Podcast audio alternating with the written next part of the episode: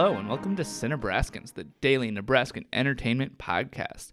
As always, I'm your host, Kyle Cruz, and I'm joined by my co hosts. Greetings and salutations, Nebraskans. I am David Berman. uh, I am uh, the COVID 19 co editor for the Daily Nebraskan. Um, I used to be in the culture section, um, but now we're doing some sweet, sweet COVID 19 related coverage on UNL's campus. Make sure to check all of that out. Um, but yeah, this podcast is something else uh, that I do. I got really thrown off because the like greetings and salutations is the thing that like a movie commentator that I watch on YouTube frequently. Very he says that at the beginning of every episode. And so I was like, what is happening? Well, it's Yeah. me. It's a- Surprise. It's me. You're that person you're talking It's about. a Canadian boy named John Campea. Hello, it is I, Canadian boy John John Campea. Greetings and salutations. And we're also joined by Uh, Mia Everding.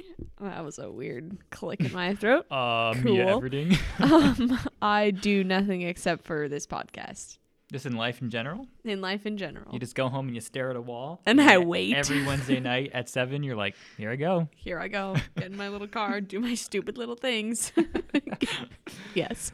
Yeah, I'm I'm Kyle Cruz. I host this podcast and write some movie reviews and a couple other random things here and there. And yeah, so we'll just jump into it with our first segment, and that's what have I done? Put him, John, put him, John, put him, put him, put him, put him, put him, John, John, put him, John. And what have I done is a segment where we just talk about what we've been watching over the past week or so and whether or not it's it's any good. And so, as always, let's start with you, David. What have you been up to? Yeah, so I haven't honestly been up to too much in the last week. Just very busy with classes. Um, but last night I rewatched the movie Moneyball. Um, it was my roommate uh, Jeff's birthday. So yeah, because he is an old man at heart who loves baseball, um, he uh, he he turned 21 um, and he wanted to watch the movie Moneyball. Um, so that's what we did. Um, and yeah, it's it's a pretty good movie. I'm also a baseball fan, so I I, I enjoy movies about baseball. But it's it's kind of more than that. Like it's I think it's generally accessible for the general public. Um, just so just background on it, just without getting too too deep into it. But um, it's about the Oakland A's in like the early 2000s, and um, their general manager, um, along with uh, like a lower level executive who kind of like pioneered like this kind of new way to like evaluate players. They pretty much like and so yeah, again, without getting too too much into it, uh, the Oakland A's like have like the lowest payroll in baseball. Like they are a very small market and they can't afford like all the very expensive and good players that other teams can afford. So pretty much they come up with a way to evaluate players that other teams considered to be misfits or just like aren't really at, like they don't think that they are worth playing in play like they don't think that they are uh, uh, good Major League Baseball players. Pretty much, they kind of compile this group of like misfit players, and they like do very well. so um, it's kind of it's it's just a very interesting look at like um, taking something that baseball is very ingrained in its traditions, and people don't really want to um, look at things in different ways, and it's just kind of about. Uh, it's about two guys who pretty much just like see that there are a lot of flaws in the ways that something is evaluated and they come up with a new and better way to do it um, and and they're kind of like cast out as pariahs because, because of that but then they have a lot of success and that is something that has been imitated a lot in future baseball things so yeah it's a very interesting movie i believe uh, Bennett Miller is the director who did Capote um, and Foxcatcher, and I believe It's written by Aaron Sorkin. is, yes. I was just going to check that. But yes, it is written by Aaron Sorkin. And yeah, it's just a very good and fun movie. Yeah, Moneyball was the first movie I watched that I realized that like Jonah Hill's actually like more than a comedic actor. like he's like genuinely a really good actor. And I was like, I, I, I don't remember when this movie came out, but I remember I saw it shortly after it came out, and so I think it was like 2008. It's 2011. Oh when it came out. well, Yeah. so I was like 13. Yeah. and I was like, whoa, Jonah Hill's more than just a funny guy. Nice. Um, yeah. As a non-baseball fan, what is your what were your kind of general thoughts about? Well, when I was 13, I was a baseball fan. Nice. Um, so yeah, I was like, yeah, baseball. I was probably more so just like a baseball fan because I grew up in small town Nebraska, and that's just kind of what happened. very good. So, but yeah, uh, moving on to you next, Mia. What have what have you been up to? Well, this past weekend, I don't remember what day it was exactly. I think Sunday, I started watching Love Victor, which is set in the same universe as um, Love Simon, which is based on a book. And I think I don't remember. I never read the like title cards, but it's like all based on the same book. Like it takes themes from the book Love Simon and or it's Simon and the like Homo sapiens agenda or something Mhm. like that. Um it's a very cute story about this kid who's like figuring out his sexuality in like modern day Atlanta. Um his parents like he and his parents have just moved from Texas. Um he's like Puerto Rican American um, just like struggling with his sexual identity, struggling to fit into school, and like his parents are having issues. Um, it's very heartwarming, very cute. I just finished it today. Didn't realize that the last episode was the last episode, so I was about to click next episode because it ended obviously on a cliffhanger. So that was really sad. They're like ten episodes that are like thirty minutes each or so. Um, it's I guess I didn't mention it's a Hulu show, so it got renewed for its second season, but with COVID, I don't really know when that's gonna be a thing. So it's very cute though, and the theme song is ridiculously catchy. And I still know about five words to it, but then it just gets stuck in my head and I can't sing enough of it to like get it out of my head.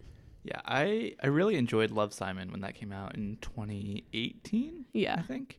Um, and how do how does the show compare compare to the movie? Is it like pretty much the same thing, or does it differentiate itself? So it actually uses the Simon character like as a narrator and he's like a friend of Victor, like kind of a mentor sort of role. So like they talk on Instagram and he's in one episode, like Nick Robinson is in one episode. Um so it's it's mostly the same idea of like a kid struggling to find his his sexual identity. Um but it definitely like focuses a lot on his familial relationships and especially like his parents' marriage um, and his relationship with his younger sister and younger brother. So it's a little bit more complex and it has more time to be complex, I think, than just, you know, a two hour movie. So Yeah. very cute. They're they're allowed to like let everything breathe and like Yeah, I think so. Yeah. Um, but yeah, uh, I guess moving on from there, I also I'm going to talk about an Aaron Sorkin movie, uh, and that's The Trial of the Chicago Seven, which came out on Netflix this past weekend. Um, and yeah, The Trial of the Chicago Seven is based. It's written and directed by Aaron Sorkin. It's the second film he directed. Uh, I believe the first one was like Molly's Game a couple of years back, Mm. which I never saw. Um, but yeah, The Trial of the Chicago Seven. It is basically about uh, a group of like protesters uh, at the 1968 Chi- uh, Chicago uh, Democratic Convention, and there was, in case you aren't aware, there there was a lot of uh, a lot of protests at that Democratic convention, and a lot of that turned turned violent. And the trial of the Chicago Seven is about like the seven people that the federal government kind of deemed to be like the leaders of everything, and that they like caused a lot of the violence. Um, and so it ranges. It's basically like leaders of various like liberal groups that were like organizing like the protests in general. Um, and yeah, it's a really timely movie for uh like when considering what 2020 has been and like all of the the political unrest and like protests that we've seen. And so seeing like kind of like the aftermath of the protests from 1968 developed in a movie like this, it was it was really interesting cuz like the movie starts like with the beginning of the trial, so you're not entirely sure of like what exactly went down. And as the film continues, it like jumps back and like kind of provides more context.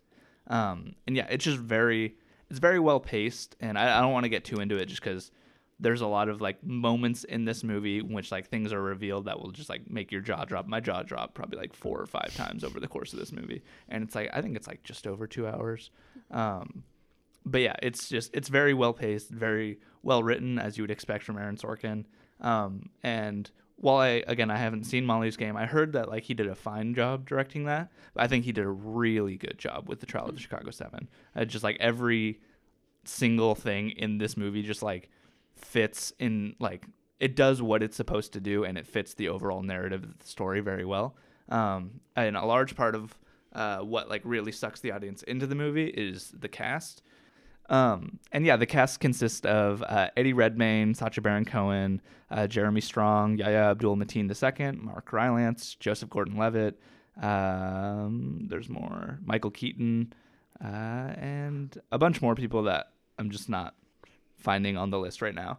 Um, yeah, it's it's it's a completely just stacked cast, and every single one of the actors in the movie brings their A game to it. Um, and so like watching like Eddie Redmayne act opposite Sacha Baron Cohen in one scene, uh, which they're both like giving some of the best performances of their career was just like absolutely thrilling to watch. Um, and then there's also scenes in which like Eddie Redmayne acts opposite like Michael Keaton, and that was just fun because uh, I saw someone tweet that like uh, it was invigorating because Michael Keaton was having to act opposite the man who stole his Oscar in 2014, um, which I think is just really funny. Um, but yeah, uh, again, I don't want to get too into it because I think it's a movie that's best experienced not knowing a lot about its story. Um, but I just highly, highly recommend checking it out. Again, it's on Netflix and it's probably going to be in my top 10 of the year. Uh, so yeah, Trial of the Chicago Seven. It's very, very, very good. Nice. Uh, I believe the last time that Eddie Redmayne and Sacha Baron Baron Cohen Cohen acted off of each other was uh, in Les Mis when uh, Sacha Baron Cohen is like, "I'm gonna kill you in the sewer, Eddie Red Eddie Redmayne," and then he He's almost like, does. Please, please don't. please don't. I'd rather not die in the sewer. And then I mean, he's and th- basically dead. Isn't Valjean carrying him at that point? yeah. Well, because uh, I don't know. Maybe. I don't I haven't seen Les Mis, so like in What? any yeah, no. fashion. I, Ah, this is shocking to me every single time. yep. We should watch it at some point. Yeah. Please. But yeah, basically they're in the sewer and he's like, I'm gonna kill this guy, and then he doesn't.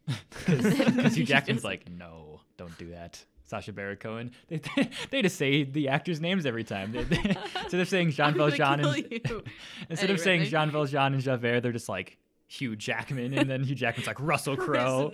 Jean Valjean or Hugh Jackman. That came out wrong. Yeah, very good. Um, but yeah, I would ex- anticipate uh, this movie to get several uh, acting nominations come uh, award season, specifically for the Oscars.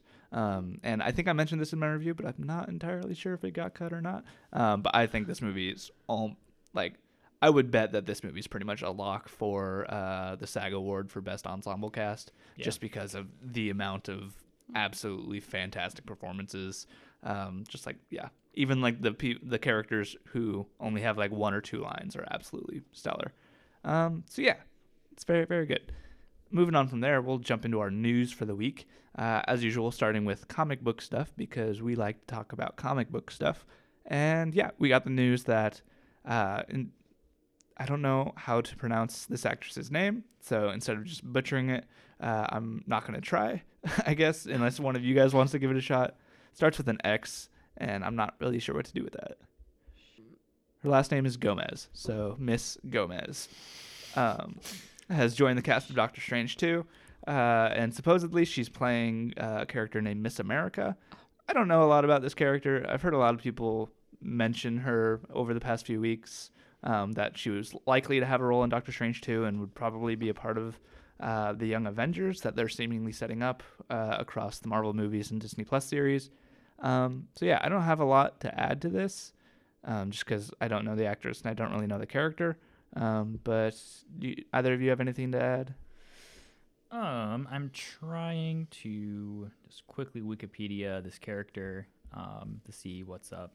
Um, uh, she is Marvel's first Latin American uh, LGBTQ character to star in an ongoing series. So that's pretty cool. Wow. That's Um, neat. But besides that, I just yeah, I don't I don't really know anything about this character. but um, but yeah, uh, that's uh, cool.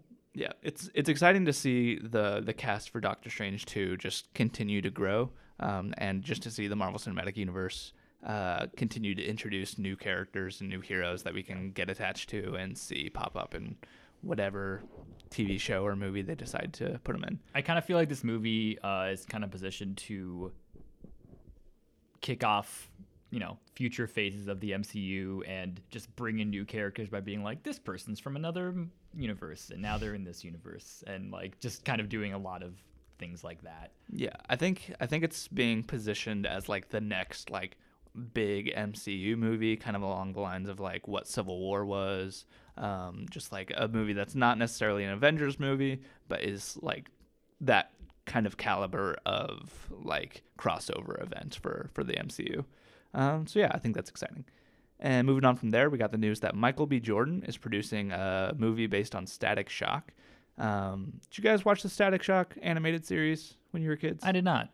I watched a little bit of it. it. I watched it when I was like really young, so I don't remember much of it.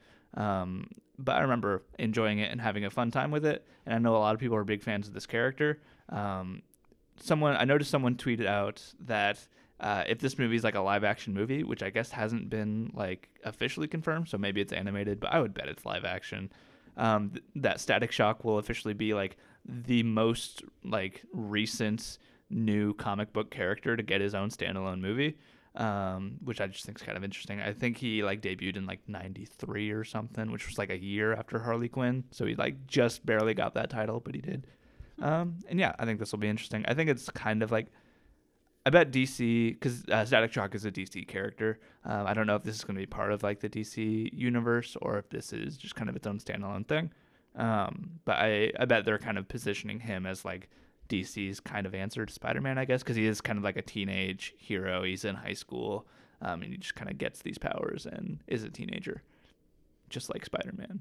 So I feel like this character can kind of be because I feel like they're trying to kind of make uh, Ezra Miller's Barry Allen kind of like that, like the the young kind of out of his depth character who's just kind of like cracking jokes and is not really like in uh, the same league as like a Batman or a Superman is kind of like comic reliefy, but I feel like this will probably just be better than that very bad attempt at that character. So yeah, probably. yeah, Um, yeah. Speaking of Ezra Miller's uh, Flash, uh, so we all know that like Zack Snyder's Justice League, it's coming up. It's coming up fast. I think it's supposed to debut in like early 2021. Yeah. So we're like maybe four months or like four months away from that because that put us in February, and I would I would bet like right around then is when we'll start seeing stuff for it. But maybe maybe it will get delayed a little bit um, because of COVID and everything like that.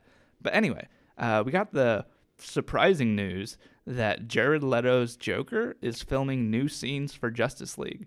Um, I think this has a lot of implications.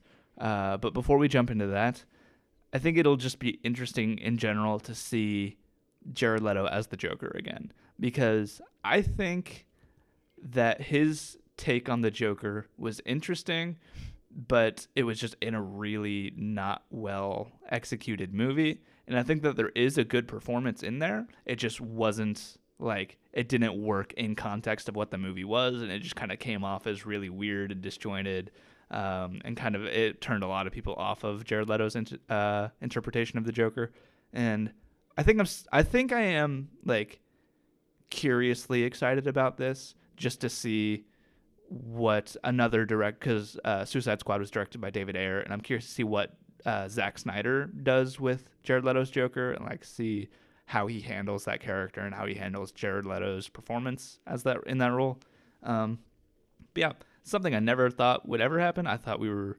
I thought Jared Leto's Joker was done, and we were all just gonna move on and forget about it. because they very in uh, Harley Quinn, the Harley Quinn movie, Birds, Harley Quinn and Birds of Prey. Birds of Prey, yeah. Um, they very like intentionally left him out of that movie and just kind of had like a body double, like just seeing his green hair from the back, and like we're very much like we don't need to see this guy again. So it's just interesting that he is coming back in this capacity. Um, Yeah, it was kind of akin to like what they did with Superman at the end of Shazam. Yeah, where it was yeah. a cameo, but it was they didn't want to put the actor in there. They Yeah. just wanted the character. But Yeah, and uh, I think like a, a, a concern I have about this is, yeah, like you said, I think Jared Leto's Joker in a movie where he could actually do things, you know, could have been a very good Joker. Um, but the problem with the cut of, of Suicide Squad that we got is that he was shoehorned in to a role that didn't really matter or really have much implication on the outcome of the movie. And I feel like that's kind of what's going to be happening here. Like, obviously, we don't know how big of a role he's going to have in Justice League, but I can't imagine it's going to be like a major, you know, part of that four hour yeah, movie. I would whatever. imagine it's just like a scene or two. Yeah. So I just like, and I know he had a lot of pro, like he, he, he, he said later that he had, you know, he was upset that he filmed all these, these things and then was just kind of in a few scenes. So it, it, it's just interesting that he would come back to something where he probably is just going to be in a few more scenes and just not give him much to do. But, may, you know, may, who knows? Maybe that he'll get another chance in some other in some some other movie. This is kind of the jumping out point for that. So Yeah. Um, before I jump into like what I think this actually means for the DC universe as a whole, uh, do you have any do you have any thoughts on this, Mia? no, cool. I've never. Yeah, I didn't never saw. You didn't Suicide- you you did never I saw? I didn't never saw it. Yes. Nice. So Um, so word going around is that Zack Snyder's Justice League is kind of serving as like a soft audition for uh, kind of a re a revamp of, of the Zack Snyder Justice League universe. Um, and so I think what they're doing here is trying to give audiences a good taste of what that universe could be like because if audiences react well to that then there's a good chance that warner brothers gives it a green light to continue on hbo max uh, whether that be with tv shows involving ben affleck's batman in which jared leto's joker could show up again uh, or whether that be henry cavill's superman or whatever they decide to do with it. Um, I think they're looking at if Zack Snyder's Justice League is a success, I think they might want to continue that in some form on HBO Max. Um, and so since they're splitting up like when Justice when this comes out, they're splitting it up into four hour long episodes um, that will air week to week. And so I think they're looking for something to keep audiences coming back week to week. And so like one episode will pro I anticipate like Jared Leto's Joker will probably only be in one of those four segments. And so there'll be like the segment that has the Joker in it, and then the segment that has Martian Manhunter in it, and then a segment that has Green Lantern in it. And re- supposedly they're trying to get Ryan Reynolds to come back and be Green Lantern in that. I don't know how I feel about that. Um, it'd be interesting for sure. And if that's the case, they're really just swinging for the fences with this. Um, and we'll see how it turns out. It's I think it would if it doesn't work, it would be for the exact opposite reasons that the original Justice League didn't work. Because the original Justice League was just kind of bland and didn't really try to do anything too wild. They were just kind of like, here's a movie with not a lot happening. Um, but this is just like trying to do a lot more, which I think was kind of the issue a lot of people had with Batman versus Superman. So I think that might just be Zack Snyder in general. Um, but yeah, we'll see how this turns out. Yeah, I, I've I've seen just like some Zack Snyder tweets of him being like, "This is like a mature, like you know, like like this is the adults' take on on Justice League, and like this is like you know not not for like small minds or whatever. Like like, like I- I don't think that's his specific words, but like he's been very much like this is like the take, and I'm, whew, I just I'm very interested to see what this is going to be, but I just don't know. I'm just kind of I just kind of feel like it might be a mess, but who knows? Maybe it will just be the most brilliant four hours of our entire lives, but who's to say? Yeah. Yeah. Um, but yeah, moving on from there, uh, we want to talk, I guess, a little bit about the the potential of Andrew Garfield and Tobey Maguire uh, being in Spider-Man Three. Uh, I think we talked about this a little bit last week, um, but since then there were reports coming out that saying that they were getting closer to a deal, and then a Sony executive came out and kind of like squashed those reports. He's just like, oh no, like he, notably he said nothing's official, but he didn't say that it wasn't happening. Um, so I think they are trying to make this happen. It's just a matter of when the when they get their those contracts figured out. And I bet I bet Tobey Maguire is kind of asking for a lot of money to come back for this. Um, so yeah, we'll we'll see how it goes. Uh, you guys have any have any thoughts? Yeah, I mean, I'm very, very excited about this. I, I hope it happens. Um, I hope it's not like something that just kind of shoehorned into it. Like, I hope it's not just, oh, there's a final battle and like Peter needs help. And so then like a bunch of Spider-Men swing in and it's just kind of like an end game moment where just like all the portals open up and all the Spider-Men are flying in. Like, I hope it's more of, it's a movie with all three of them and like, they all they you know they have a lot of time to interact and you kind of hear about what's Andrew Garfield's Spider-Man up to, and like is Tobey Maguire just a sad 45-year-old Spider-Man, and like what's what's up there? Um, a, a, a just an article that I opened said that the most cur- current rumor offers Maguire is holding out on a return to Spider-Man, not for more money, but for more screen time. So hmm. it seems like he wants to do something that isn't just him swinging around, but he gets to like instead actually like act in some scenes and maybe just be more of Peter Parker instead of just Spider-Man maybe. Um, so yeah, I mean, I, I think, and it would make sense with Doctor Strange uh, uh, being in this movie that maybe he can open up some multiverse portals and, and bring them all in. Um, but yeah, I very much want to see this happen. So Y'all remember back when, uh, like before they had cast uh, Tom Holland as Spider Man and everything, and there was like rumors going around that they were going to be bringing Spider-Man into the MCU, and they had like just announced a Doctor Strange movie, and people were like, "What if Doctor Strange opens up a portal and like brings Andrew Garfield Spider-Man in?" Um, and now that's kind of coming full full circle, I guess. yeah. Um, not in the way we anticipated, but you know, here we are. Like that was probably like five, six years ago that that was happening. Yeah. Um, And Yeah. yeah. I mean, neither the Tobey Maguire or Andrew Garfield iterations really got a fulfilling ending. Like Spider-Man 3 kind of ends things, like kind of wraps up that character. Pretty much he's just dancing with Mary Jane at the end and it's like maybe they're back together, but that's kind of just that's like it leaves it kind of open-ended and the Andrew Garfield one really just leaves it open-ended because he's just swinging around and hitting a Rhino Man, and then that's just how that movie ends. um, but Rhino Man played by Paul Giamatti. Oh God, I, I don't want to get into it, but that's one of the worst performances I've ever seen in any movie. Is Paul Giamatti with that terrible Russian accent. But anyway, um, but yeah, Mia, what are your thoughts on Spider Men's? Um, I guess I'm wondering how they're gonna like do it so that it's not just like a non-animated version of like Into the Spider Verse, where it's like, wait, you exist too. Like I'm just thinking through like how they're gonna set that up. Maybe So, because we know Jamie Foxx's Electro is coming back, and so that kind of gives a little credence to the thought that they're doing some like interdimensional Sinister Six. So maybe mm-hmm. like a couple like Spider-Man villains from each of these like universes come to like the MCU pri- like Prime, and then they get like followed by like the other by like the other Spider-Man. They're like, hey, those are my villains. I should probably go stop them. and so like I don't know, I'm just throwing names out there, but like if somehow like James Franco's Green Goblin or wait, he he died, didn't he? He died. Well, Mhm. So the other, I mean, you know, yeah. they could come back. The- Well, I mean, the- I mean, Electro. Oh, I guess we don't know if he died because he just kind of exploded into electricity. So I don't really Yeah. know what happened. Yeah. there. But like yeah, I don't know the name of the dude who plays Sandman or uh in Spider-Man 3. Uh, is it? It's like Tom. It's like a three. It's like a three name. It's like Thomas. Is it Thomas Haden Church? Is that a person? Maybe. I don't know. Who's who's? We'll just go with Oh. uh Yeah. well now I can't remember his name either. The dude who plays Doc Ock in Spider-Man 2. Alfred Molina. Yeah, maybe like Alfred Molina's uh, Doc Ock just like goes through a portal and uh Let's let's let's think of two from each universe that would like be the ultimate Sinister Six. So. so Alfred Molina's Doc Ock. And then I feel like Willem Dafoe would be the bet would be the like because he's the definitive Green Goblin. Yeah. So I feel like that would be good. And then from Andrew Garfield, the Lizard. I guess he's fine. Yeah. Yeah. He, I mean, he's fine. Paul Giamatti's the Rhino. No.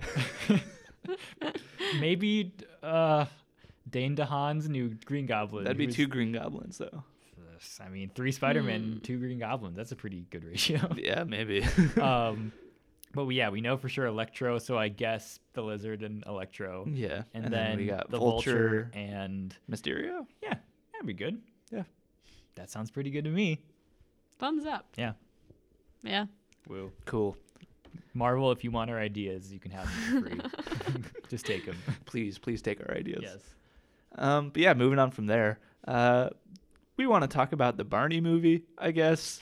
Um, I think Dave wants to. I want to talk about the Barney. Movie. Yeah, David just put in the doc Barney movie, Barney movie, Barney movie. It's like Beetlejuice. If you say it three times, Barney appears. Maybe that's what this movie will be because apparently it's going to be darker, I guess. Barney's just a demon. He's a demon from space. I would love that. It, like basically it, but he's a dinosaur. David, what's going on with Barney? What's the new, what's the story here? So, so some backstory. So, I think like earlier this year or like late last year, they announced. I think it's yeah, it's Mattel, um, and Daniel Kaluuya announced that they are making a live-action Barney movie. Daniel Kaluuya is going to produce it. Um, they didn't really offer like a ton of uh, information at that time, and they still really haven't. Um, but they said it was kind of going to be like a little bit more like somber take on the character, and not just like Barney's having a fun adventure. Um, so a few days ago, uh, speaking to Entertainment Weekly, um, Kaluuya brought up uh, some some information on the premise of this movie, um, and I'll just kind of read verbatim his quote. He said, "Barney taught us, I love you, you love me. Won't you say you love me too?" That's one of the first songs I remember. And what happens when that isn't true? I thought that was really heartbreaking. I have no idea why, but it feels like that makes sense. It feels like there's something unexpected that can be poignant but optimistic. especially at this time now. I think that's really, really needed. So I just have like a thousand questions about this movie. Like, is it gonna be?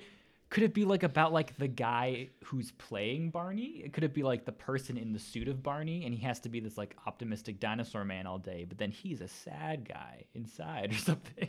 Maybe I don't know if this is true, but I remember when I was a kid, everyone would talk about how like I guess live on TV or something, someone stepped on Barney's tail and the dude inside the suit swore and he got fired. I mm. think I've heard many rumors about the guy who is who played Barney and like his like insane personal life, but I don't really know anything about that. But that is entirely possible.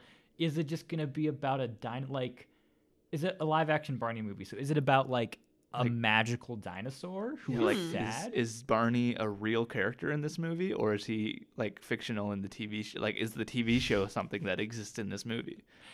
like, does hmm. he just sing that? Like, is it just like the children don't love him, and he's like. Won't you say you love me too? And he's like, "Won't you?" or maybe, or maybe he has like a frayed marriage, and he's like, "You used to say you love me too, and now you just don't." Maybe it's like uh like how like Tinkerbell works or something where like the children stop believing in Barney and he just they like starts dying. they don't say that they love him too, and so then he crumbles. and maybe He like explodes. maybe like maybe like Baby Bop is like into drugs or something.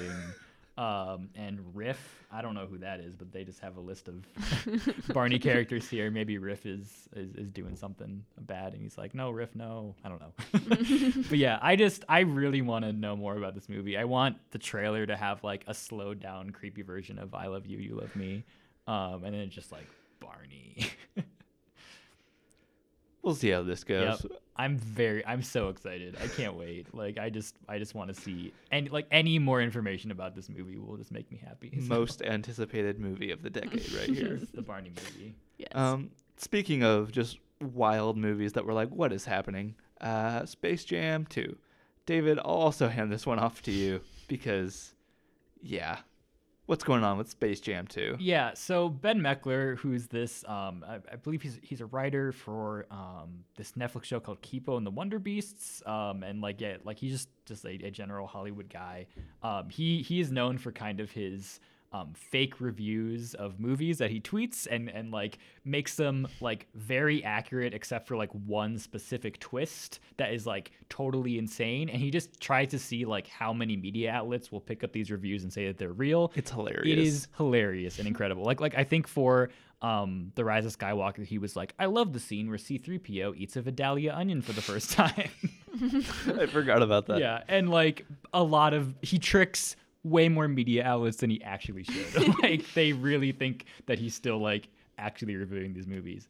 Um so anyway, so a few days ago, he tweeted that he had received um, some sort of like uh, press release from Warner Brothers um, about uh, uh, like a screening of Space Jam 2 and the general synopsis of it. And so and so um, I'm just going to read this. So apparently, so it's during a trip to the Warner Brothers studio, NBA superstar LeBron James and his son accidentally get trapped within a world that contains all of Warner Brothers stories and characters and under the control of a malfunctioning, all-powerful force named Al G, played by Don Cheadle.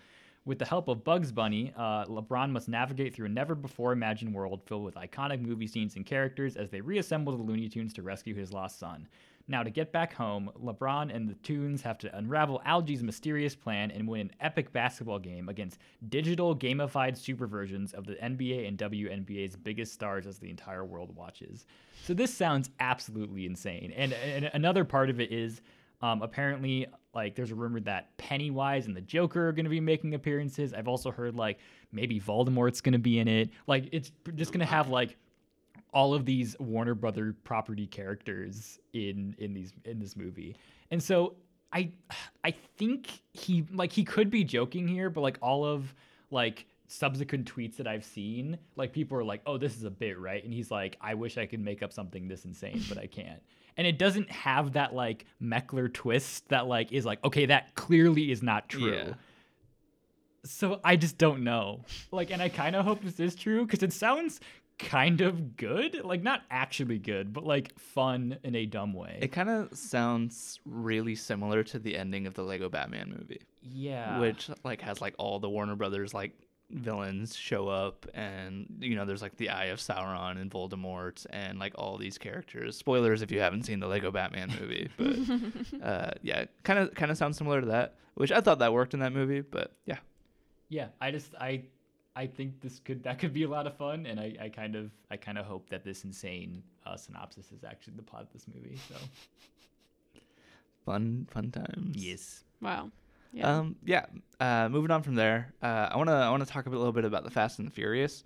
Um, so we got the news this week that the Fast and Furious movie uh, franchise is going to be ending with the eleventh film. Which, to put that in perspective, I believe the one coming out this upcoming April April is the ninth. Is the ninth Fast and Furious movie? Um, yeah, because we know that this there's so much Fast and Furious just all the time. But I know I think we know that the tenth one, The Rock is coming back for, and so like, and it might already have a director. I don't know. so the ninth one is the one that's coming out. Yeah, And- with John yeah. Cena as Vin Diesel's brother. Very good. um, because that makes sense. Um, but yeah, so the tenth one, The Rock's coming back. Maybe we'll see The Rock fight John Cena. That'd be fun. Uh, that would be fun. Um, but then we got the announcement that the 11th one is coming out. They hired a director for it as well. I don't remember who the director is, but yeah, it's ending with 11 films. But they did mention that there will likely be more spin offs after that, uh, kind of along the lines of like Hobbs and Shaw a couple of years ago. So it's ending, but it's not really ending. And, you know, I think 11 films for the main Fast and Furious franchise is too many. That's a More than enough. Yeah. And I love how they're like, we could end with ten, a very round number, but like we just need to like like the narrative is so just important that we that we finish it out that we just have to get that eleventh one. in. Yeah. Like to put this in perspective, that means we still have three more main series Fast and Furious Wow. movies to watch before that this before it's done. And even then it's not even done done. It's just the main series is done. Yeah. Yeah. It's a and lot. I don't I don't remember if it's the the ninth one or the tenth one, but there is confirmation that at some point in the coming years they are going to space. Yeah, I think that was for the tenth one. I think. Is it? Yeah. Okay. Um, So what are they gonna do with the eleventh one then? multiverse, time travel. various Dominic Toretto's. We'll see Dominic Toretto uh, joining the MCU, and that's why the that's why the Fast and Furious main series is ending because they're becoming the Avengers. I'm assuming they'll just like endgame it and like, because I know there have been a bunch of characters. Like, I really don't know much about Fast and Furious, but, but I know that there have been like a bunch of characters who have been like phased in and out of those movies. Maybe they'll just bring them all together at the end. I wonder if they're gonna bring Gal Gadot back. Yeah, that'd be cool. Yeah. I could probably do that. I think did she die? I don't know I if think she. she I- like fell out of, of a plane or something. But again, I don't know much about that movie, um, about any of these movies. So. yeah, I have seen. I think I've only seen the seventh and eighth ones, and f- and uh, Hobbs and Shaw. nice. I think. Isn't your grandma really? My grandma yeah. is really into the Fast and Furious is movies, great. so she is exclusive. The exclusive reason why I've seen, But the like ones I just the have. Rock ones, right? Or is she into all of them. Nice. That Yep. is amazing. I think she got into it because of well, Because he's not in like the first five. Or I think mean, I think the know. Fast and Furious movies like introduced her to the Rock, and then she really got into the Rock. So she's really into the Rock and the Fast and Furious movies. Incredible. Yeah. I love it. My grandma's the best. She she is. She sounds like it. Yeah, she's she's fun. Um, yeah, moving on from there, uh, want to talk about some TV stuff. Um, specifically, uh, a while back, we talked about the news that Denis Villeneuve and Jake Gyllenhaal were going to be working together on something soon. Uh, we know what that is now. It's an HBO series. Um, it's based off of a book, I think. I don't remember what what book it's based off of. Um, but yeah, I guess we know it's the news here is that the two of them are working together on an HBO series. Is Which is, is not exactly what we expected. I think. yeah, I think we were kind of anticipating a movie, uh, kind of more lo- along the lines of like Enemy or uh, Prisoners or something like that, which maybe like the show's basically going to be like that, except in an HBO Max series, um, which, yeah, I'd be down for. It's not the first HBO Max series we know uh, Villeneuve's working on because we know he's uh, working on the Dune series that they're making. I think it's like Dune the Sisterhood or something like that. Um, so, yeah, this will be interesting. I had I'm, curious to see like when this actually happens. Like if this is something that ha- is like being fast tracked and will come out in the next couple of years, or if this is something we won't see for like another five years. Um, yeah, I think it's exciting. Uh, we mentioned a while ago that we were just excited to see these two work together again. Yep. So I anticipate we all kind of still hold that opinion. I have decided that I would not want to see them work together again, and I'm very this movie. So this this TV series happening. Um, yeah. You have anything to add here, Mia? No, I really don't. I'm sorry. I'm just enjoying listening to you talk. This is this is a three person podcast. I Mia. know. It's all right. It's all right. My mom says I want more Mia in this podcast. Aw. Yes. So That's nice of Yeah. her. I think she thinks I'm smarter than I am. She probably thinks we're all smarter than we are. yeah, Yeah, even me. Imagine that. People think we we know what we're talking about on this podcast. We're just kind of making making it up as we go along. I mean, I feel like if anyone's listened to the last like few, they're like, these guys really don't know what's happening. yeah, we're just kind of going off the Yeah. walls, hanging out, talking talking some movies. yeah. I mean, we're enjoying it. so- Yeah, we're having a fun time. Yeah. Um, yeah. Uh, as as David, moving on to the next topic, uh, as David so eloquently put in the doc, uh, Quibi is dead. Long live Quibi. yeah, this news just came out earlier today. Quibi Quibi's done. It's it's it's Gonzo. Um, basically, they weren't doing well. Uh, they were looking for a buyer, and just nobody wanted to buy Quibi because why would you want to buy Quibi? And so yeah, did any of you guys actually use Quibi? I you did get- not. I, was No. like, I never gave it a shot, but I think I got like there was like an ad on YouTube that was like, "Oh, here's this like vertical like like like there was an episode of something or like some sort of feature. It was directed by um uh Damien Chazelle and it was like I think he. I say I know he does stuff for Apple TV Plus. Maybe it was that, but it was some sort of I don't know. Maybe this was literally just not even involved with Quibi at all. But it was like a vertical, like eight minute short, and that's really the only Quibi uh, backed or Quibi related thing that I uh, have ever uh, participated in. I've heard there was like some okay things on there, but it's just no one wants to pay money for this. Like I heard something like it was like it was like seventy percent of like people like after like their free trials they just canceled it which is that's not good. It's not good i would say. So um apparently it raised nearly two billion dollars in financing before it like started up. And so uh yeah they uh They lost a lot of money. lost a lot of money on that so Wow. kind of just reminds job, me of the of the whole Movie Pass situation. yeah You guys remember Movie Pass? Except Movie Pass was like actually kind of successful for a little bit. it was like i think it was like insanely successful but not sustainable whatsoever and then it just kind of it, it, it, it was it was a comet shooting across the sky and then it burned out I feel like quickly. Movie Pass is something that we're definitely going to get a movie about someday because sorry to go on a weird tangent about Movie Pass, but just I find the whole situation really interesting. Uh, they pretty much like their like kind of motive or like what they were trying to do was create a significant a significantly larger audience to go to movies because like it was like you pay 10 bucks and you can see like however many movies a month um, which is a really good deal uh, but it just yeah it's just not very sustainable. But what they were trying to do was they were trying to increase theater attendance so much that they then could strong arm movie theaters into giving them a slice of concessions and such. Um, so they were hoping to get theaters like used to having that many uh, customers and then not want to give that up because then movie pass would just cut them out. And they even did that with amc they cut amc out to try and like get them to give them money uh, and just none of the movie theaters were having it. And so they just kind of went under and yeah, Movie Pass. I forgot about Movie Pass. Yeah. Did you guys actually? Did you? Did either of you sign up for that? Mm-mm. No, no, I, I, I never did. I, I didn't either. I considered it on multiple occasions, but then I was like, "There's no way that this thing's gonna last long," and then it didn't. And you were right. Yeah. uh, then moving on from there, we got some movie trailers we want to talk about. Specific. Uh, well, we have a movie trailer we want to talk about and a TV trailer. Uh, we'll start with the movie trailer, um, just because we wanted to talk about it a little bit ago, but we just we'll just do it all here. Uh, we got the first trailer for the newest Disney animated film, uh, Raya and the Last Dragon, or Raya? Raya, Raya. Raya and the Last Dragon. Um, yeah, looks pretty good. Um, it looks a lot like tonally, it looks very similar to Moana Yeah. um, like with the same kind of more adventuring spirit rather than like fairy tale spirit, um, which I'm down for. It looks like a lot of fun.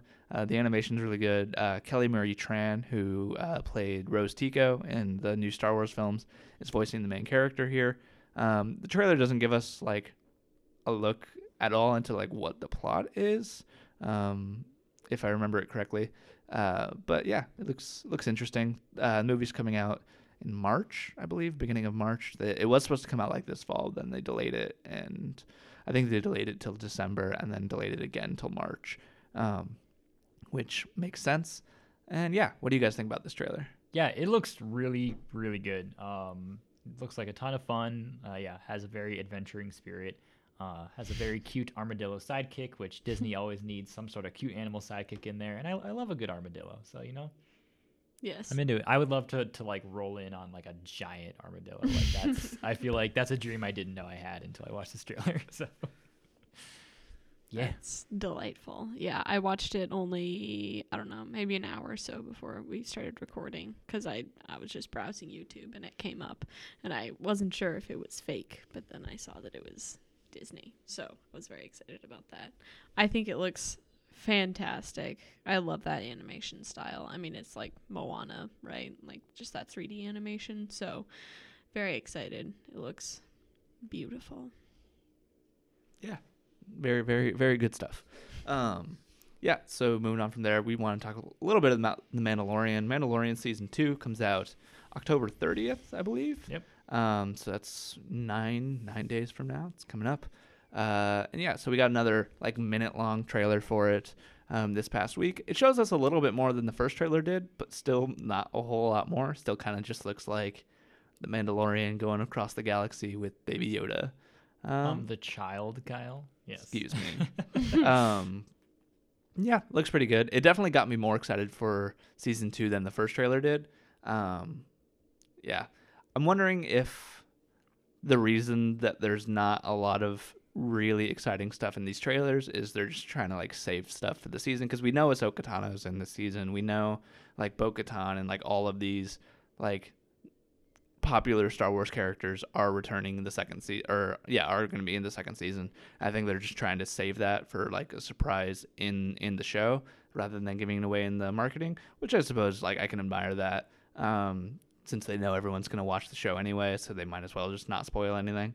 Um, yeah, I think it looks pretty good. I'm looking forward to it. But what do you guys think about this? Yeah, I I'm definitely looking forward for uh, to it for sure. I know we've talked in depth about our relation our various relationships with Star Wars, um, and I am not like a huge Star Wars fan, and I usually but I usually get like very excited when a new Star Wars thing is happening because I see the trailer and I I hear the John Williams music and I'm like yeah Star Wars, and then I'm usually just kind of like that was fine, but um the, the Mandalorian is kind of an exception to that. Like I legitimately really enjoyed the first season, um, and I I think it just does um, a lot of new and interesting things that kind of have infused that it, it, yeah it just kind of brought new life to my enjoyment of Star Wars. So um, so yeah I I hope yeah I hope the new season's good. Um, yeah, like you said, I think there are a lot of elements and characters that have been announced that are going to be in this that the trailers have really not addressed at all. So I kind of think that there is a lot more that they have that they are just kind of saving up. So, so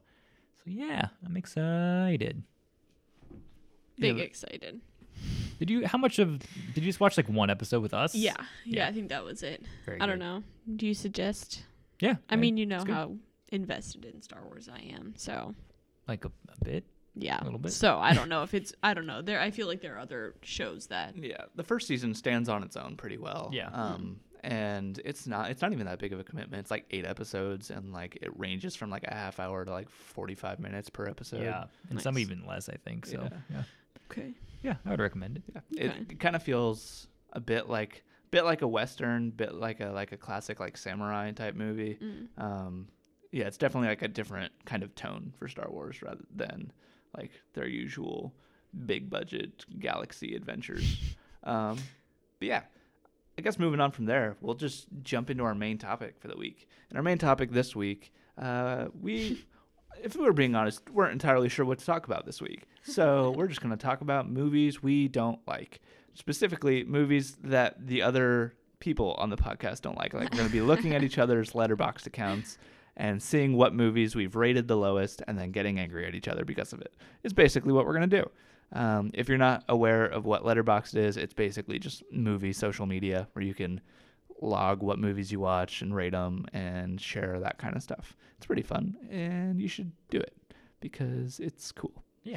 If you're a, a movie nerd like us, then you'll probably enjoy it. I Yeah. say. So Um, so yeah, how how exactly do we want to do this? Do we just want to like start on one person and be like, "Hey, your Letterboxd list is bad"? Hmm. Um, know. Good I feel like we definitely we could just kind of like limit it to like one star and lower movies, Yeah. or something Mhm. like that. Yeah. Um, just like the bottom of the barrel things we hate. Um, but yeah, I think I think it could be fun if we just do one person at a time and basically put that person on trial for their bad opinions. that sounds good to me. Let's do it. who wants to, who wants to start? I volunteer as tribute. Okay, so we're going to David's Letterboxd. I Um, feel like there aren't a lot of really hot takes here. Um, personally, uh, I think, I mean, you know, I think my movie taste is pretty good, I feel like there aren't a lot of movies here that you're gonna be like, you hate that movie? How dare you? Yeah. And if anyone uh, listening wants to follow along, you can find David on uh, Letterboxd at DA Berm. Yes. Da Berm. Da berm. So I'm just going to go ahead and sort by Da Berm's rating lowest first. Da berm. The berm. I love that All right. so much. So, you, you ready, Mia? Uh, yes, I'm just pulling it up now, but yes. Cool. I'm just going to like start at the bottom and we'll just, yeah, work our way through. Do we want to go through one and a half stars since that's still pretty bad? Or do Yeah, we just want to do one star? I think we can start with one star and to see how long it takes, and then if we want to bump it up, can. Cool. Uh, so starting off with a movie we've already talked about on this podcast, giving it a half star, David. Uh, we're it's the Suicide Squad. So yeah, I, I don't think Suicide Squad's that bad. Like it's not good, but I don't think it's half a star bad. yeah, I think I it's definitely lower than it probably should be. I just remember like I've only seen it once and I just remember coming out of that movie and being like I took no enjoyment out of any of that. Like I just thoroughly did dislike that. So I just, you know, half star, you know. So it probably is better than I think it is, but I still don't think it's that good and I don't want to give it any more credit than it deserves. So Uh, yeah. Uh, up next, also with a half star, is uh, the 2015 Fantastic Four or Fan Fant Four Stick. Fantastic. yeah, however you want to say it. Um, yeah, I don't think there's any argument against this. Yeah. Fan Four Stick sucks. It's, re- Not it's good. really Have bad. you seen Fantastic Nope. Four Stick? Don't. We should we I kind of want to No. rewatch that movie. Like No, why? I saw it once in theaters and Yeah. remembered it being an actively painful experience. Yeah, it's not good. And like there's so many reshoots and like characters' hair like like uh what what Mara, what's her last name? Uh, Kate Mara. Kate Mara.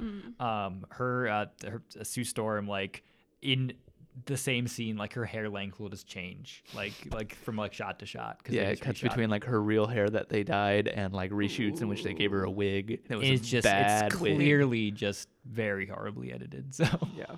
And they good. like just in terms of the story, they like cut out the best part of the story because like the first like half of the movie is basically them like building up to getting their powers and then they get their powers and then it cuts and it's like a year later and then it's just them doing whatever I don't remember. It's like just like three of them besides Reed Richards, they're like not like trapped in the facility, but they're just kind of like kept in the facility to like learn their powers. And uh, Miles Teller uh, uh, is just running around um, trying to get them out, I think. And then like they he does, but then they have to go to the the weird space zone, and uh, then Doctor Doom shows up, Yeah. and he's bad. It's weird. But yeah, they skip the entire part where they like realize that they have superpowers and they like figure out how to use them and like the best part of any superhero origin story is just not. and they barely use their powers even at the end. It's just kind of like like Sue just kind of like doing force fields and Reed just like maybe doing a, a stretchy punch here and there. Yeah. Um, so yeah. Pretty much. bad movie. Stretchy punch. Stretchy we love those. Uh, also getting a half star is the Cat in the Hat with uh with why am I blanking on his Mike name? Mike Myers. Mike Myers. And those eyelashes. Oh, I forgot about that. We we watched this movie as a group last year, Mm. just kind of for Like the fun of around it. this time. Yeah. I think so. Yeah. I think we kind of like forced Mia into it. Oh, We're we, like, yes. we tricked. Well, I, I remember I actively tricked Mia into watching this movie because I uh I don't remember like why specifically like Kyle like you and I had talked about it, but we were like we should watch this movie, and then uh, I was like, Mia, here are three clues into what this movie is, and I was like, it's uh, it's a home invasion movie, and it has some like. It has a, a guy with a very uh with some very fashionable headwear, and you just were like, "Yeah, "Well, what movie is this? This must be some sort of like cool suspense horror movie or like some." weird... and then it was just Cat in the Hat. so, I forgot about that. yes. Um, Oh so yeah. goodness. And uh, yeah, it's just one of like the least enjoyable things you can ever It's watch. awful. Yeah. Like, wow. yeah. Oh yeah. Oh yeah. oh yeah. That's what the Cat in the Hat says multiple times in that movie. So. Yeah. Um, moving on from there, uh, there's a movie you talked about last week on Yes. the podcast, I believe, Little Nicky. Yep. Yeah.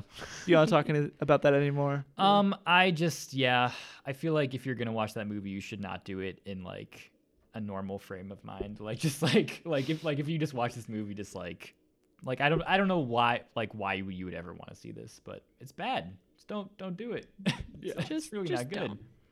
Um, and that does it for David's half star ratings. Yep. Um, notably, uh, he did say that he likes the Cat in the Hat. He did give it like a, a heart. Yes, I Um, think I I have an- an odd respect for it. Like I feel like like they really just like took a swing on it, and I'm like, you know, I respect that you would that, that that that they would look at this and be like, yes, because there are a lot of good people involved with that movie, but it's just one of the worst things that's ever happened. So Yeah.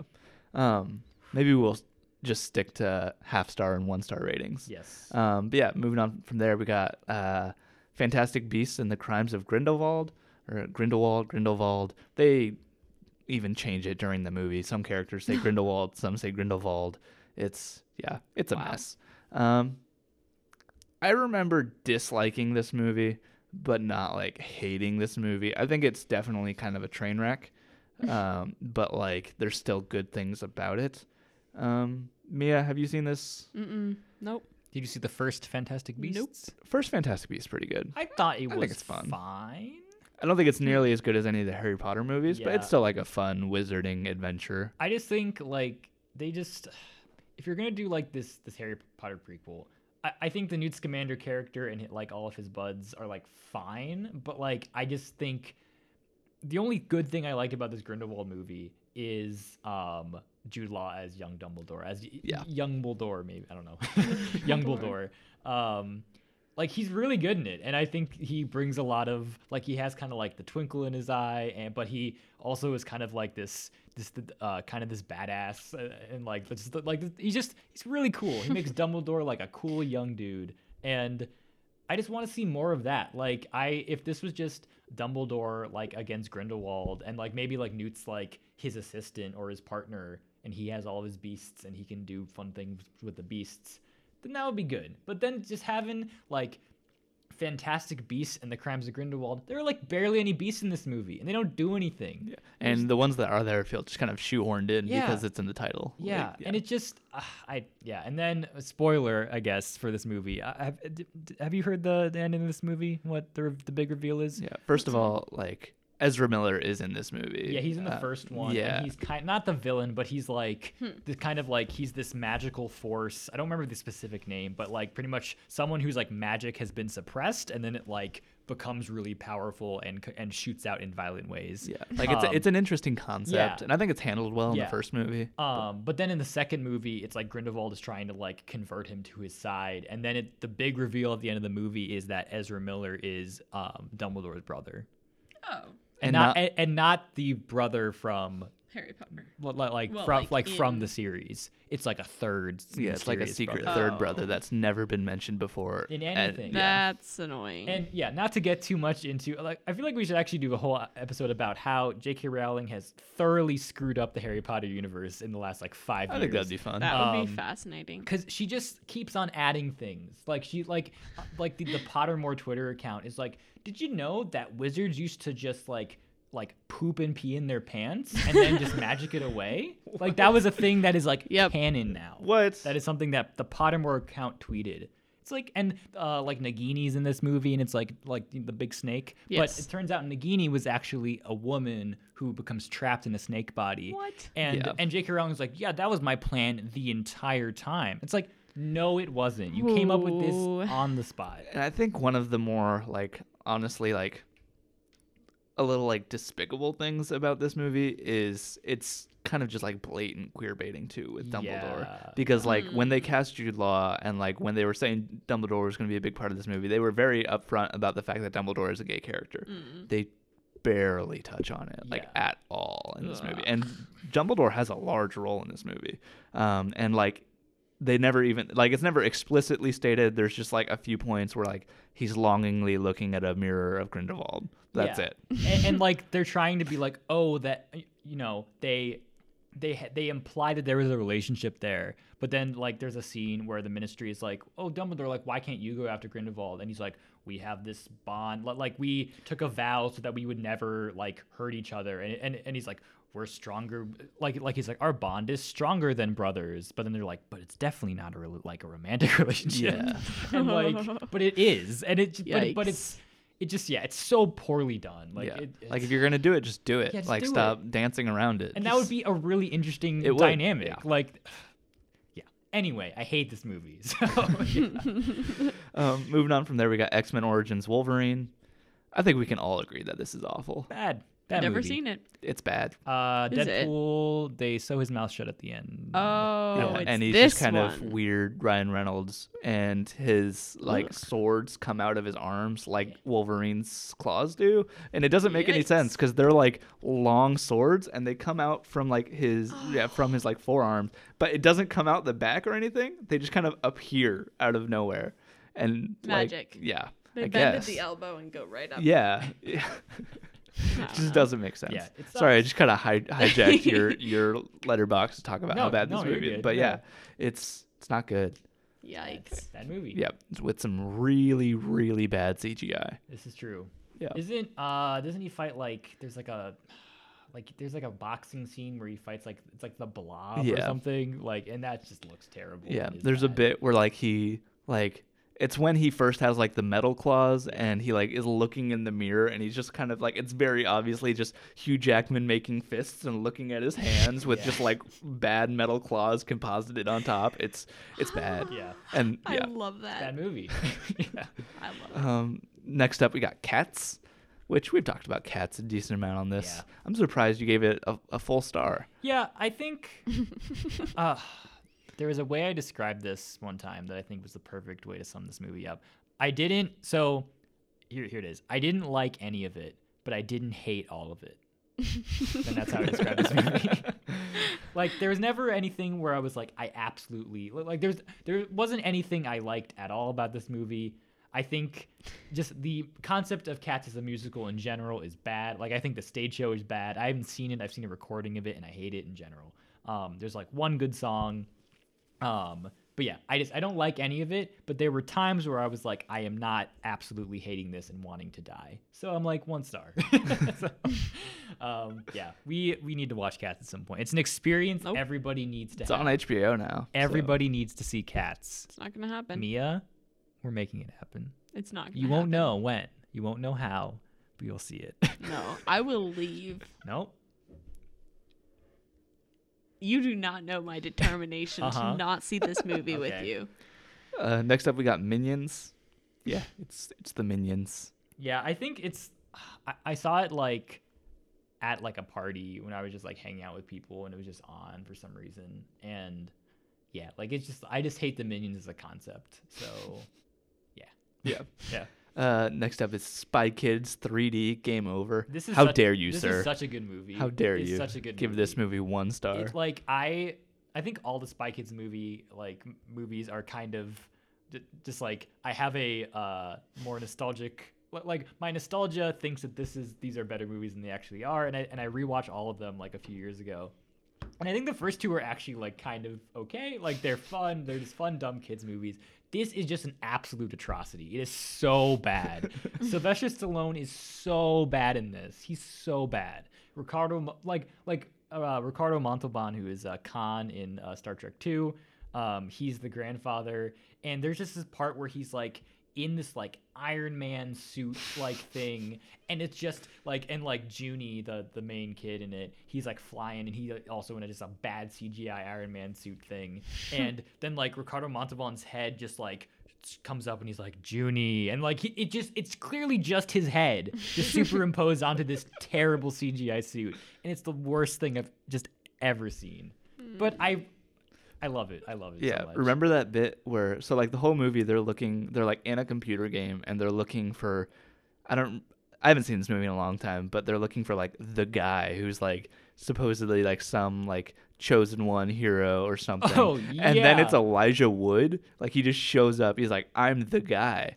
Uh, and then he like dies immediately. like two two minutes later. Yeah. he's like he's like I must sacrifice myself, and it's like it's just, it, it's incredible. Like all, all three of these, uh, I guess there are four. I haven't seen the fourth one. Um, who's the director of this? Uh, Robert Rodriguez. Yep. He must have either like he's just friends with everyone in Hollywood or he has dirt on everyone in Hollywood because all three of the Spy Kids movies that I've seen, there are just insanely talented actors. Like George Clooney's the president in like all of these movies, and he's in like one scene in each of them. It's like why why how did why is he in this movie and how and like I'm trying to think of the cast. Like, Yeah, yeah, like- Antonio Banderas and Salma Hayek and Sylvester Stallone and like it just it's so and uh Steve Buscemi's Steve, in this. I aspire to be Steve Buscemi in the second Spy Kids. That's what I want to be when I grow up. just isn't he a guy living on like a weird dinosaur island or whatever? Yeah, and he has like I think arguably one of the most iconic lines in any kids movie where he's just like, "Do you think God too lives in heaven because he fears what he's created here on earth?" it's like what is happening? we should do an episode on the Spy Kids movies. I think that'd be fun. I think that would be Um, that'd be a lot of fun. But yeah, for uh for the sake of time, do we want to jump to some other person's Letterboxd? To Sure, Yes. we can do that. Do you want to do? Let's do Mia's next. Let's take down Mia. All right. Uh, if you if you feel like following down. Mia on on Letterboxd, you can just find her at Mia Everding. Wow, Pretty that is my name. Pretty lame, I'd say. I hate you. Aw, hey you too, Mia. Uh, so Mia's rating yep. lowest first. So David pointed something out to me earlier today. Uh, that the first the first movie on Le- on I about said Leah's on Mia's Everding uh, Leah Leverding. on Mia's Letterboxd um, with a half star rating is Rise of the Planet of the Apes. What is wrong with you? What? How? like, even if you don't how- like this movie, which I know you don't, how it's not a no, it's not. It's not a half star movie. It just isn't. I just didn't think it was good. Like, yeah, but you thought it was this bad. Yeah. But he's the mon- he's a monkey. the monkeys talk. It's pretty good. James, like, it's legitimately good. I Yeah, think. I think it's. a- I think I. It's. I think of the three uh, new Planet of the Apes movies, it's definitely my least favorite of the three, but it's still really enjoyable. Like I still had a really good time with it. Hmm. Okay. I don't on, Mia. know. I I won't recant. I just did not think that this was that impressive. Like I think the the lead up to the end was just like, uh, okay. But Tom Felton's in it. I forgot Tom Fel- Tom Felton was in this. And he gets uh, You murdered. in damn dirty yeah, ape. he gets Monkeys. murdered murdered by murdered by some monkeys. Yeah. How? I forget. Uh, he's holding like a taser thing, and Oh, then they shoot water at him, and he gets electrocuted. Yeah. Right. Yeah. Yes. Um, Like Andy Serkis's performance as Caesar alone is worth at least a full star. I'd say. like, come Okay, on. That's fair. I like guess. the ending though when he like like the moment where James Franco's like come home man like you're my monkey friend and then like what he's and then like that exchange is so good and like the whole like rise part Mhm. is so good yeah. so good monkeys freak me out. Half star. Monkeys bad. monkeys, no. Two thumbs down. Don't kill me, monkeys. I have an irrational view. I used to have nightmares about giant apes killing me. wow So I think it's just. I mean I, deep f- I feel like then How do you feel about King Kong? scary. you're like that's my nightmare just a giant monkey I Oh used to my have dreams about gorillas on the Mia's loose. nightmare is just watching Peter Jackson's three-hour King Kong movie. Ooh. You guys remember that? I haven't seen it It's it's it's Is something. it good I think it's pretty good, Okay. but like it's just how is it three hours I don't even remember it. I've seen this movie multiple times, and I don't know how it's three I hours didn't long. even know Peter Jackson did that Yeah, honestly. Uh, and he wanted to do uh, King Kong, but they're like, no, do Lord of the Rings first, and then he did that, and they're like, all right, yeah, you can do King Kong, and it's just Are you gonna watch the King Kong versus Godzilla movie just to see King Kong get like ripped to shreds and be like, "Yeah, you deserve it"? He does. I mean, probably. I mean, we, we I assume. I like, would hope so. It's King Kong versus Godzilla. Not, not, not to get too nerdy here about the various characteristics of King Kong versus Godzilla, but King Kong is just a, it's a pretty big monkey, but he's like the size of a skyscraper, like maybe not even like he's he can climb up a skyscraper and just be at the top and is you know, yeah. um, but Godzilla is like the size of a skyscraper and has atomic laser breath.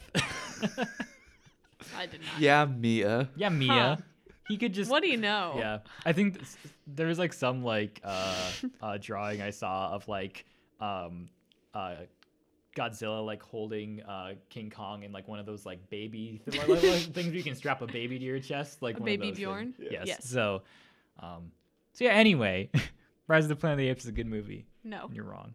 You're wrong. Moving on. Uh, next up, with also a half star, is The Kissing Booth on Netflix. I love the kissing booth. I actually haven't seen it. It's very a it's so passion. bad. It's so bad. A I haven't seen passion. all of it. I gave it two stars, which I feel like is probably too many. That's but, way too many. um, Did you see the second one? I heard the second one was worse somehow. Um, I wa- I literally watched five minutes and I said I cannot devote more of my precious time on Earth watching this piece of filth. Yeah, it's very grace bad. The screen. Yeah. I hate it. It's so sexist and offensive. Yep. I I remember watching this and I was like, surely it's gonna get better. Like they're gonna apologize for this sexism at some point. Nope. Just wasted two hours of my life, never getting that time back. Yeah. Wow. Hate it. Hate it. Tell us how you really feel, Mia. Oh, it's just real poopy. That's all What a take. Wow. Um, moving on. Uh, also with a half star movie we've already talked It about. would get zero if I could give it. Can I give it zero? Uh, I don't think so. I don't think so. Uh, the Cat in the Hat. Mia, tell Oh, us no, how I you really could. feel about this oh movie. Oh my word! I was so angry. I remember being so angry when you It's one when of my you prou- tricked me into that. It's one of my proudest moments. Like I'm not gonna lie. Like I had so much fun making you think we were gonna watch a good movie, and then it was just a cat in the hat. I was really upset. I remember that. I won't forgive you for that. That's- yeah, that's I think that's horrifying. I think his eyelashes, like you look at his eyelashes and you're like, I know what this movie is gonna be, and it's gonna be bad, and it is.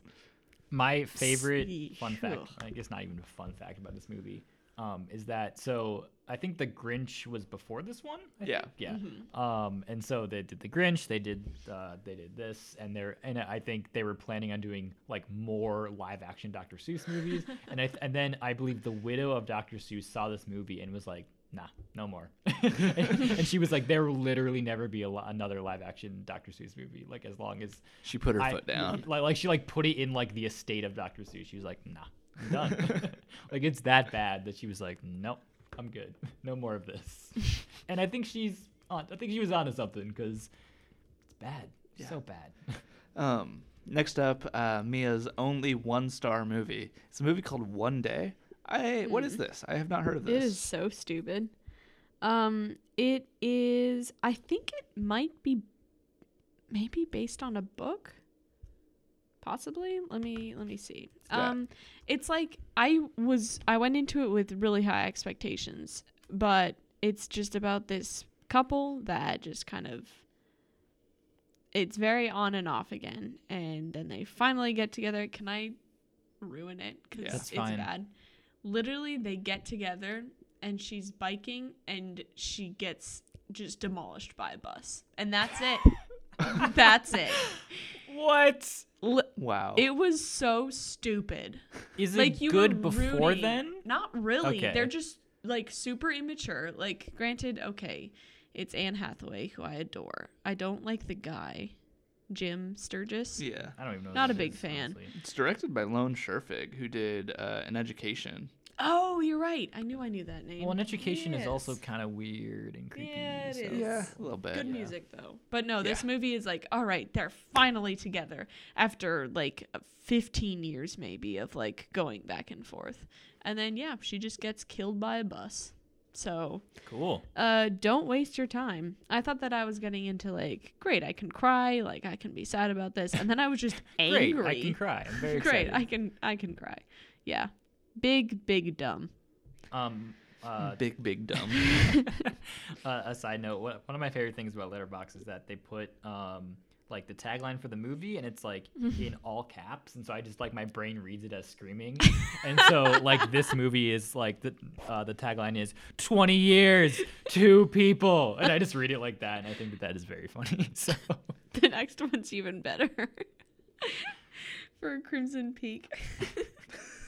So yeah, the next movie is Crimson Peak. Crimson Peak with uh, one and a half stars, which Love I- makes monsters. I didn't like us love. Crimson Peak, but I think it's worth more Yeah, than I one and a think half it's pretty stars. good. I th- yeah, it's I like kind of spooky, enjoyable. a g- like a good. It's got really creepy imagery. Yeah. Like the all the the monsters and ghosts in this movie are real spooky. Yeah, and I, but, and I like Tom Hiddleston. Yeah. what he's doing. But yeah, the anyway, the the tagline of this movie is "Love makes monsters of us all."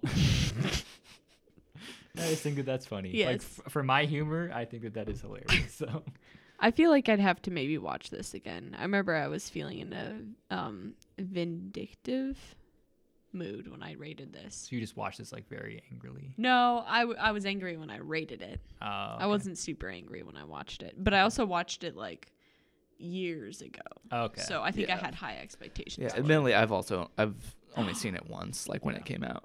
Fun fact with this one, I think they filmed some scenes in the city that my grandparents live in nice. in Canada. Oh, that's cool. that's yeah, good. like I could recognize some of the buildings in one of the scenes. It was very strange. very good. Very good. Do we do we want to do Mia's two star ratings? Uh, no, that's all right. We can skip me. Um, I think just one maybe. Uh, the Fault in Our Stars is at two stars. Two stars, I think, is just insane. Like, what are you doing? you man? know, I watched it again and it was just like, boo, sadness. Like, okay, I- grow up. I haven't seen this movie. so- What? yeah. I think it's Did you read the legitimately book? good. No. Okay. I know. I know. Like Yeah. what happens. Okay. Okay. But Do you like the book?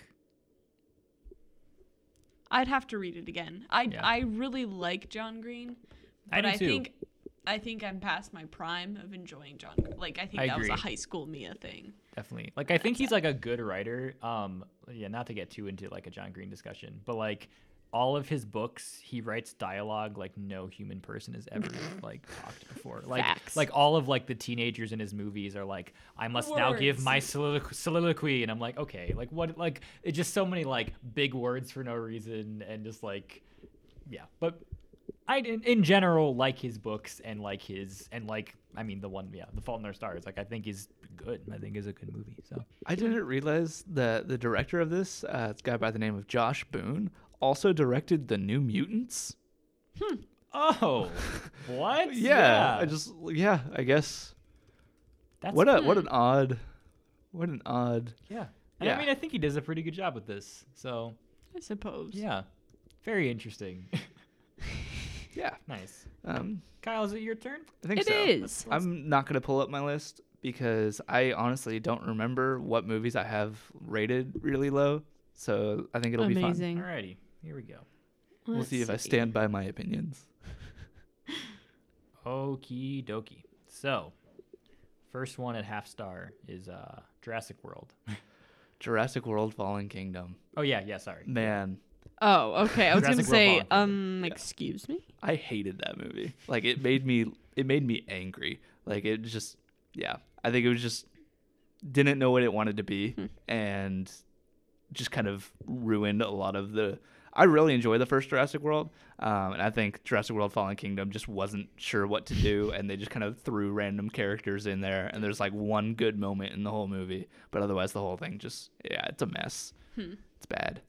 Very, Very very bad. Yet I'm still excited for the next one. But yeah. you, uh, uh, you're still just kind of working with the, the goodwill built in by the first Jurassic Park, and Pretty like, much. maybe this. and even the first Jurassic World, again, I really enjoy the first Jurassic World. I think it's a lot of fun. I have but not seen it. It's pretty good. Can we watch that sometime? Because I Sure. really want to watch it again. You can watch it tonight if you want. Meh, maybe. I don't know. I don't know. I feel like we'd have to have the horror tradition Yeah, continue because this is the one This month is the of one the time, year that yeah. I will watch scary movies. it's movies. true. Fair. I mean, I Alright. guess it is scary. It does have some pretty spooky moments. Dinosaurs do be scary. Oh no, it's the dinosaurs.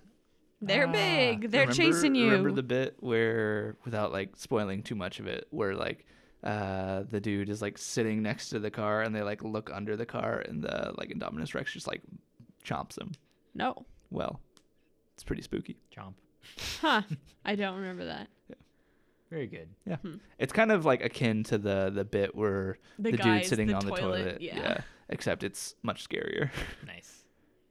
I think the okay, bit now with I'm in a Jurassic World mood. yeah. Let's go. Anyway. You're just like, let's go. Come. Dinosaurs. Dinosaurs, I love. Monkeys, scary. Um, that doesn't track. I don't. That doesn't make sense. I don't know. Wow. I'm not like other girls.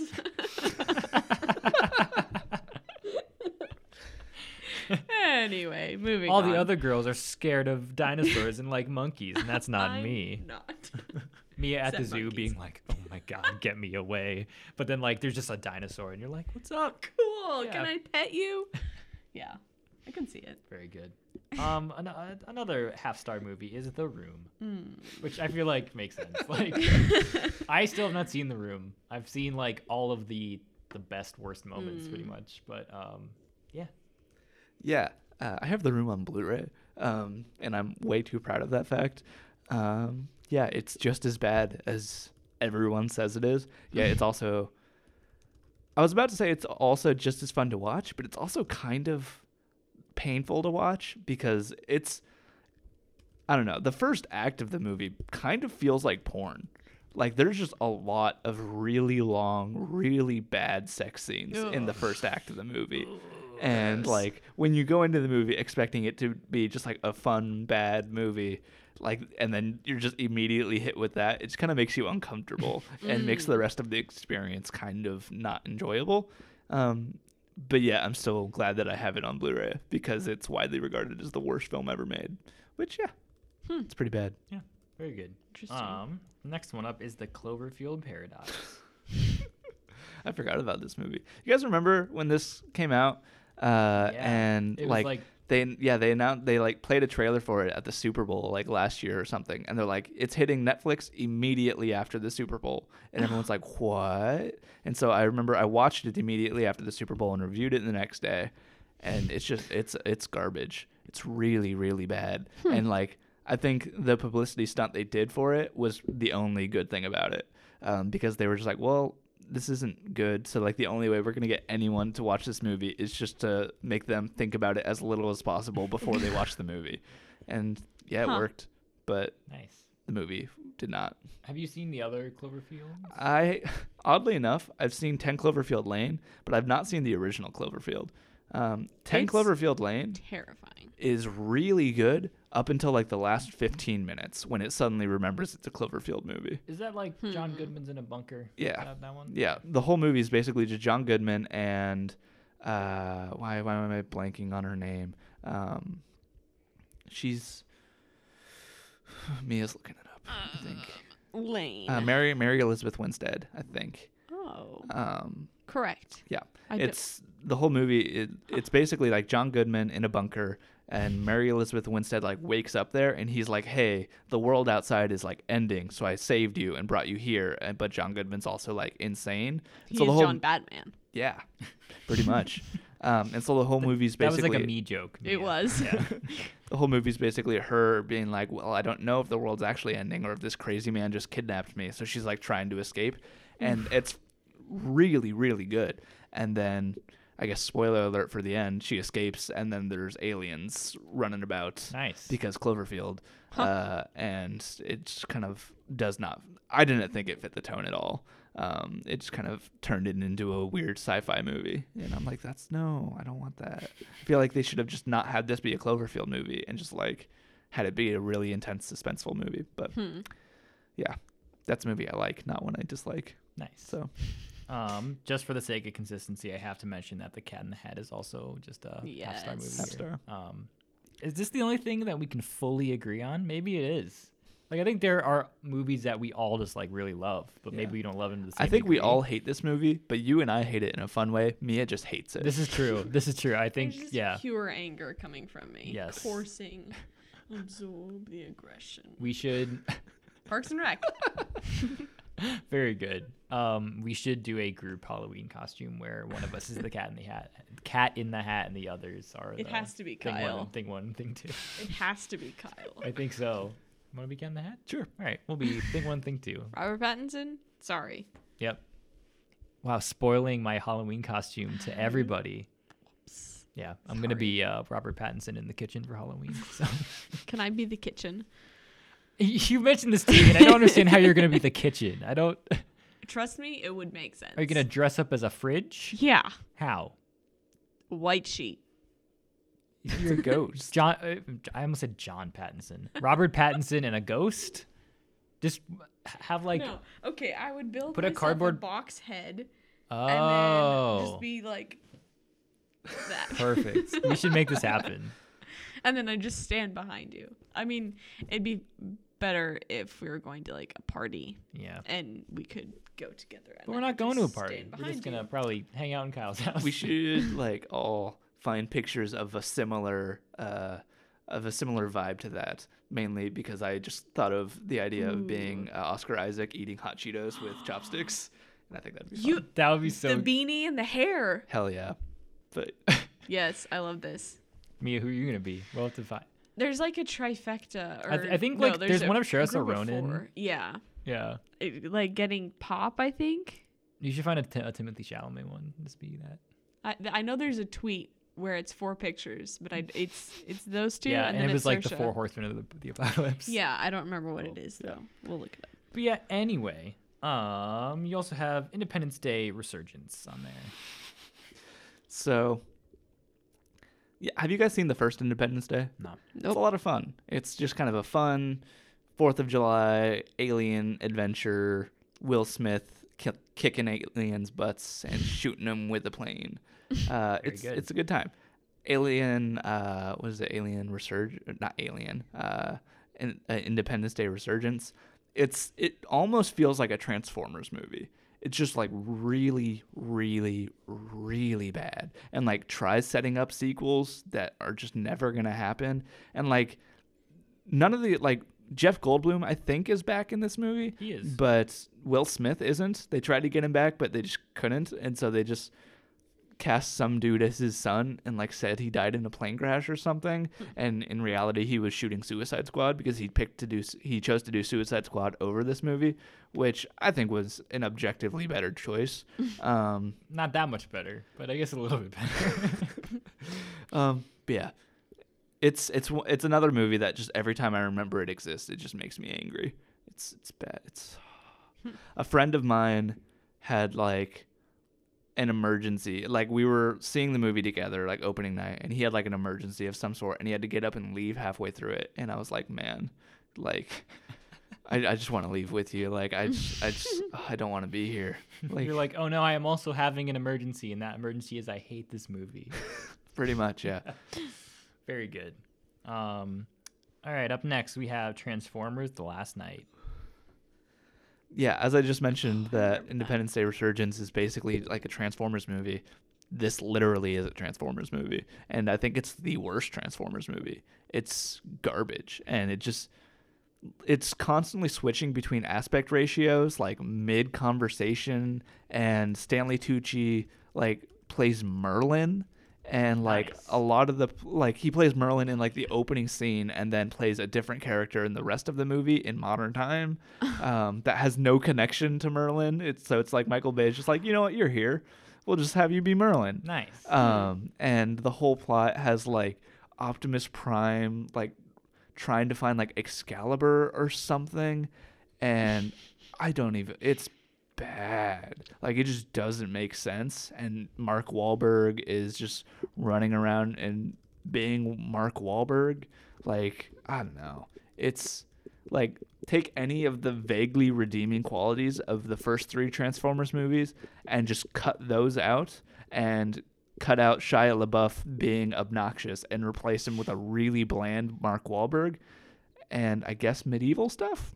And here you go. nice. Yeah. Wow. Good stuff. It's not good. I've never seen any of them. I've watched. Um, there's this uh, series called Caravan of Garbage um, on YouTube by a, a, a favorite YouTuber of mine, Mr. Sunday Movies. Um, and uh, I watched all of those recently because they did a, a series where they watched all of those movies in, su- in succession and just kind of made fun of them.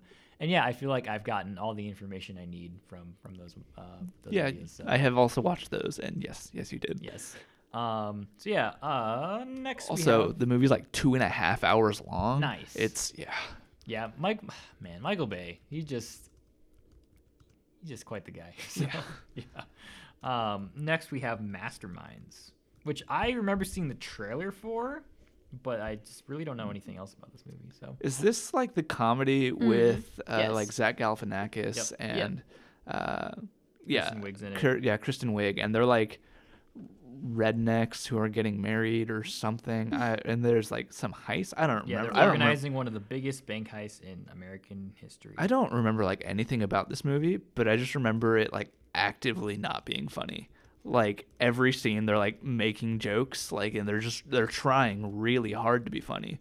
But I don't think there was a single joke that worked in the entire movie. it was just awful. It was a painful experience. Very good. Wow. Um, your last half star movie is Peppermint, I have not heard of. Peppermint is basically Taken, but with Jennifer Garner, uh, and it's really, really bad. I think it was my worst. Like when I wrote an article a couple years ago for like the worst movies of like 2018 or something, I had this at number one, um, just because it's, yeah. I think I've just kind of blocked it out of my mind because it was such an awful experience, and I like saw it in a theater, and it was I was the only one in the theater, thankfully. Um, but I remember like if if I'm remembering correctly, the beginning of the movie almost feels like a really bad episode of like CIS or something, complete with like a title sequence of like a rock song playing over shots of like LA and yeah, just like the cast popping up. Like it just it feels like really bad television. Oh, Yeah. owie. Very good. Yeah. Um, so you got a bunch of one star movies. I think for the sake of time, I'll kind of just go Yeah, through ones. Skim I through think, and pick the good ones. yeah, ones that I think are interesting, or maybe ones that not necessarily I disagree with, but I just am interested that you think that they are very bad. Um, Maleficent. I think you've talked about how much you hate these movies, but It's, uh, yeah, I think the second Maleficent is a significant step up from the first one, but the first one, it's just I think uh, Angelina Jolie's performance is good, but the rest of the movie is just kind of a half baked trying to a half baked try to like make the story of Sleeping Beauty relevant. I guess I don't know. It just doesn't work. I didn't think it. It was just like you know the people that are like really, really, really into Disney movies yeah, um, like it feels like it's directly made for them. Um, not that that's not that, that, that, that that's a bad thing to be, but like it just doesn't really make any sense. They're like, hey, people who vaguely like Sleeping Beauty will watch this, I guess, and that was as much thought as they put into it. very fun. Um, what else? A Wrinkle in Time. I heard that that was like not good, but I didn't. I didn't hear it was like terrible. I think it just didn't make sense, um, and the performances were like not great, um, and it was just kind of Reese Witherspoon and Oprah and a few other really big actors, wigs, right? yeah, with really bad wigs and like absurd costumes, just kind of like frolicking about and being like, "Oh, time is like broken, and Chris Pine is at the center of the universe." Yeah, Wow. It's, yeah, yeah. I mean, it's true. Chris Pine. Chris Pine is at the center. of In the my universe, I would universe. say, yeah. um, I know. I read the book when I was a kid because it's it's a it's the first in a series of children's books, um, and I was just like, "What is this? Like, it is, it is an absolute trip. Like, like there have there has to be some drugs involved with like the writing of that entire book and story because it's like it's like we're flying on a unicorn through the fabric of time, and I'm like, what is going on? So yeah, it's a it's a lot. I think what hurts the most about A Wrinkle in Time is that it's directed by Ava DuVernay. yeah. um, who's like a really, really good director, but it just doesn't. It's bad. Yeah, I know. Like my mom really likes Wrinkle in Time, so I'm, I, I apologize to her um, for our. Um, well, she really likes the book. She has not seen the movie, but um, I, I'm sorry for our slander of, of this of this book that you love. But yeah, I just it's just it's just insane. So yeah, um, I think the last one we can talk about is Scoob. Yeah, uh, Scoob just came out this past summer, um, and I was actually looking forward to this. Uh, like, I really enjoy. Uh, I enjoyed watching all the Scooby Doo cartoons as a kid. I enjoy the the James Gunn written uh, live action Scooby Doo movies from the early 2000s. Um, and I thought this would be like just a fun kind of modern animated take on Scooby Doo, but it just completely abandons anything that made Scooby Doo good and replaces it with just like a really bad plot about like superheroes.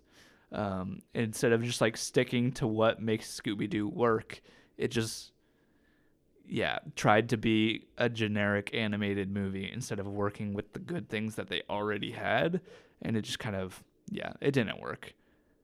Sad. Yeah, Sad.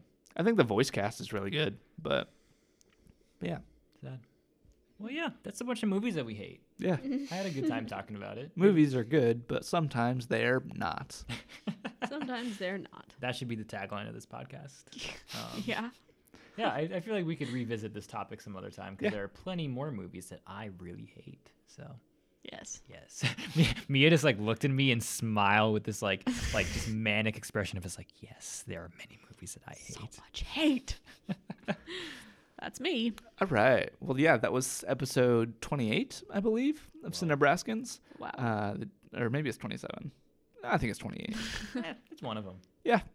Uh, Cinebraskins, the daily Nebraskan entertainment podcast. Yep. As always, I'm your host, Kyle Cruz, joined by my co-hosts, David Berman. as well as, Mia Everding. and yeah, thanks for thanks for thanks for tuning in. See ya. Bye.